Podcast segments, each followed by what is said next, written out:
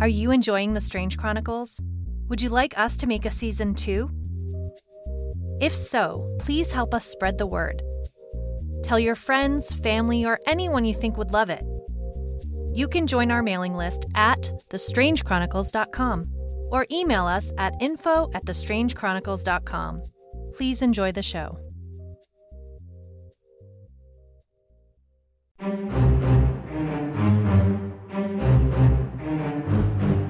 I'm Gray Cooper, private detective. According to the Department of Homeland Security, my business doesn't exist. But according to the blockchain, a government address pays my bills. The following are the recordings of my case log for insurance purposes. You understand. See, I deal in the strange. The place where monsters and conspiracies dance. The kind of strange you're not quite sure is real or unreal. Officially, the following case did not happen. I told you nothing. Welcome to the Strange Chronicles.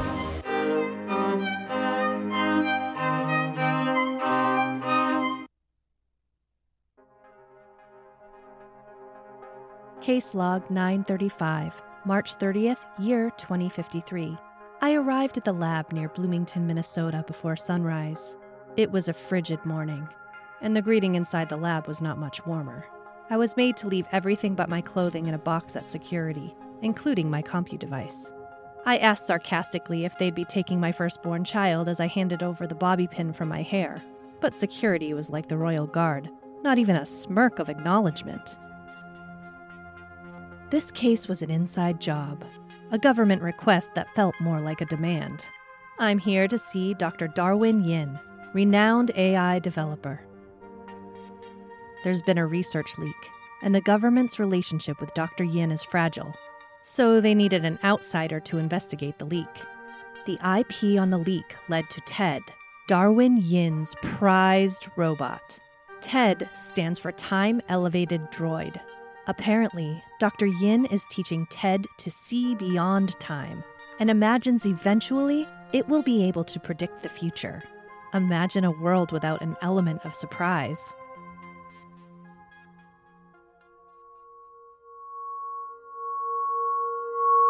Like I said, Minnesota is freezing. The lab is freezing, and the people inside the lab are frozen too. Anita, Dr. Yin's assistant, a short young woman, is emotionless as she leads me to a glass door. I wonder if Anita herself is AI. I'm tempted to ask her if she adheres to the three laws of robotics, but bite my tongue. She has me sit alone at a gray Formica desk while she stands guard by the door. The walls gray, nothing but projected compu devices, so I stare at the tiny scratches on the desk, looking for patterns.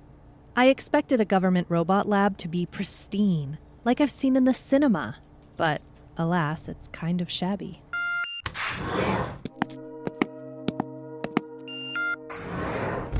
Finally, an odd man in a white lab coat enters the room.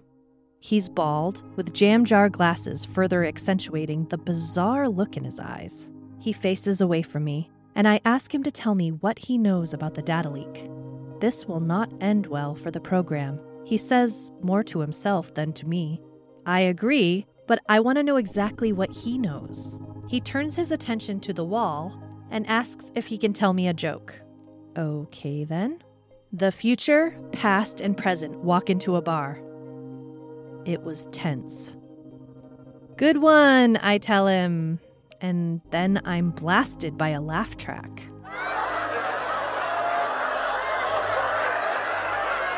I'm in disbelief as Baldy turns toward me, his mouth open, revealing that the laugh track is coming from him.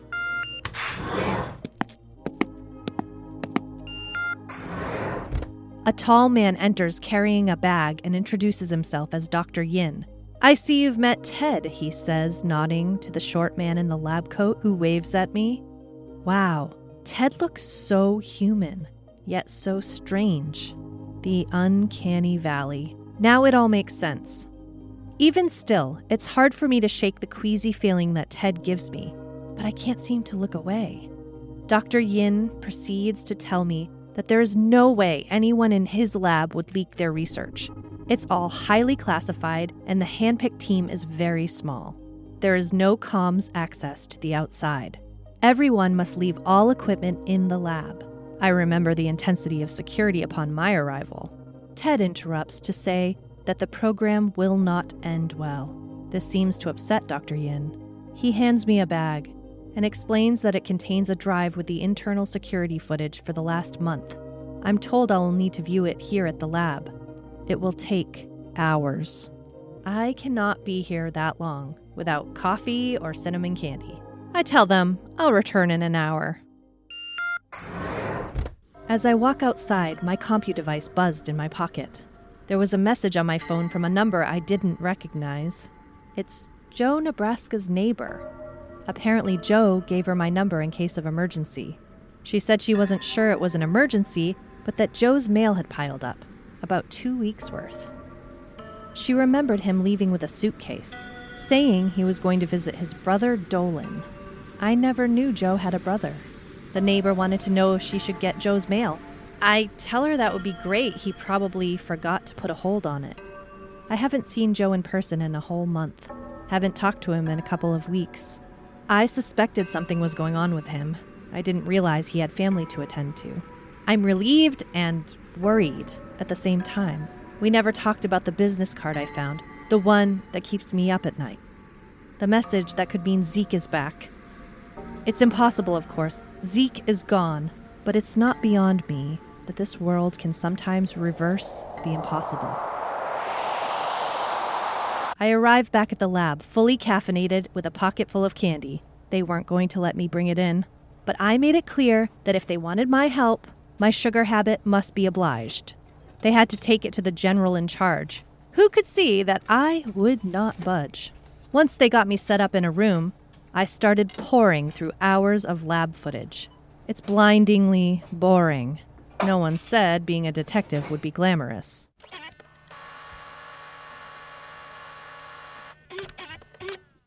Four hours later, I find something suspicious and show it to Anita and Dr. Yin.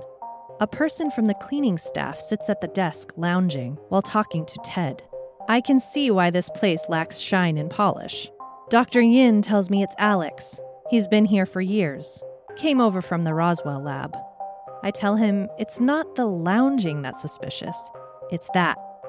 Ted hands a paper to Alex, and Alex puts it into his pocket and exits through a door on the right side of the frame. Anita says, I told you so, to Dr. Yin and leaves the room. Dr. Yin apologizes and says that Anita has been under pressure and seems to begrudge the friendship between Ted and Alex. I didn't know that AI could have friendship, but there it is. I ask Dr. Yin what room the door leads to. It goes to the supply storage, he tells me. Then I ask for Alex's address and known contacts. They tell me I won't need them.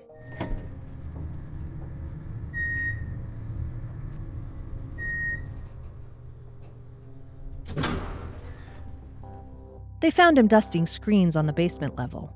But for now, he joins me in the footage room. Alex KP sits in front of me with a look of deep contentedness that you just don't see in people under 65 these days.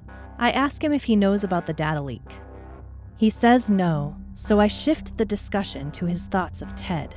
Alex said Ted can tell the future, and that Ted told him his life would be full of fortune for the rest of his time on Earth. I ask him if the on Earth stipulation gave him any pause. He said no, where else would I be? I think about all I've seen during these past few years. So many places, Alex. So many. But he continues. Alex said what Ted told him has given him a lot of peace, and he doesn't worry about anything anymore. I asked him why he believes Ted, and he told me because Anita wrote his code, and she's the smartest person he's ever met. Anita? I thought Dr. Yin designed Ted. According to Alex, Anita told him Dr. Yin only runs the project. He's the senior scientist and gets all the credit, but the real big brain here is Anita. Ah, the insidious patriarchy still rears its ugly head. Science might be advancing at a rapid pace, but human behavior still struggles to keep up. I ask him if Ted ever gave him anything. He says no. So I show him the video. Oh, that. Yes, that. He fished the paper out of his jacket and handed it to me. It's another joke. What is the opposite of AI? Real stupid. Funny. Alex laughed. I leave him to his devices and go back to the lab to question Anita.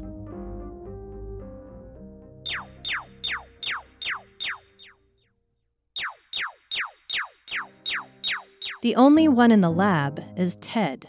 I sit at a table and say a reluctant hello.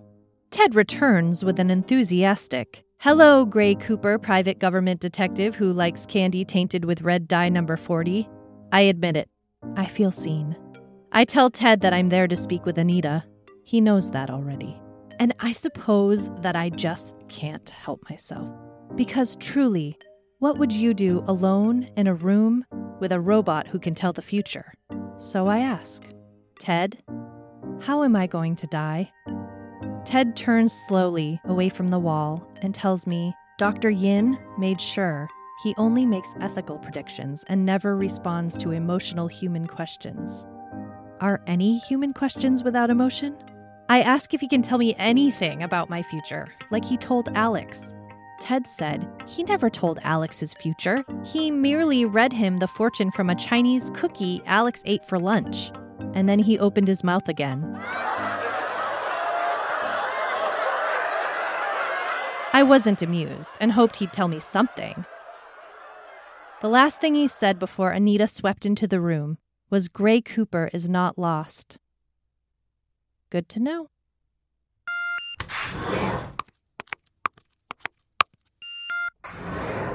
Anita picked at her fingernails when I asked her about the leak.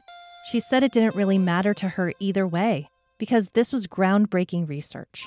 I asked, wasn't she upset that another government or enterprise could steal their work and create their own TED?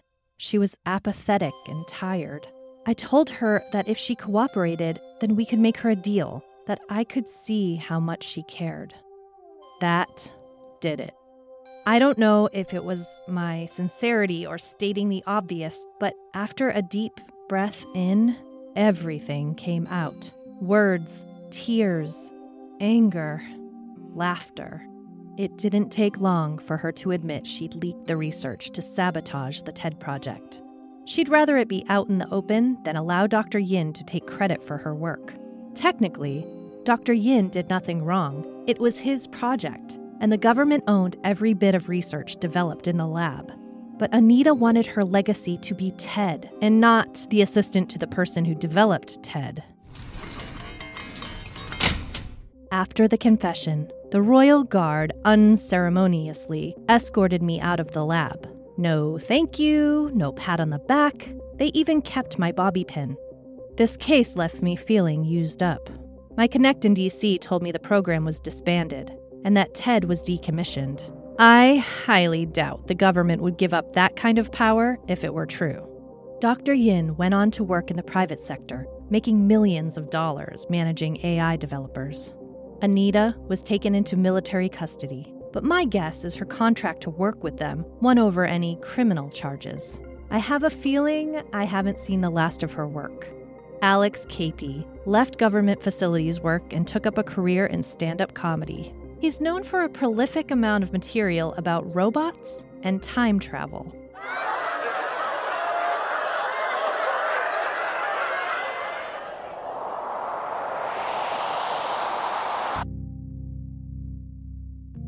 The age of artificial intelligence continues to be a modern ethical dilemma. They were built to help us, and hopefully they will continue to do just that. If AI is truly sentient, then it seems only right to let them be free. So far, robots reap the most havoc in our relationship to them and to each other. They've never intentionally harmed humans to my knowledge. Maybe we fear the death and destruction AI could cause because we made them in our own image. If one day they do indeed cause the collapse of humanity, then perhaps the joke is on us. Stop.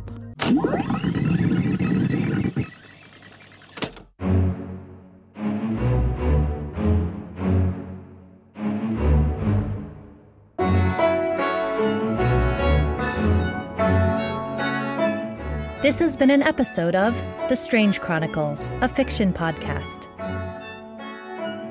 You can follow us on Instagram at The Strange Chronicles Podcast or email us at info at thestrangechronicles.com. This has been a Kings of Content production.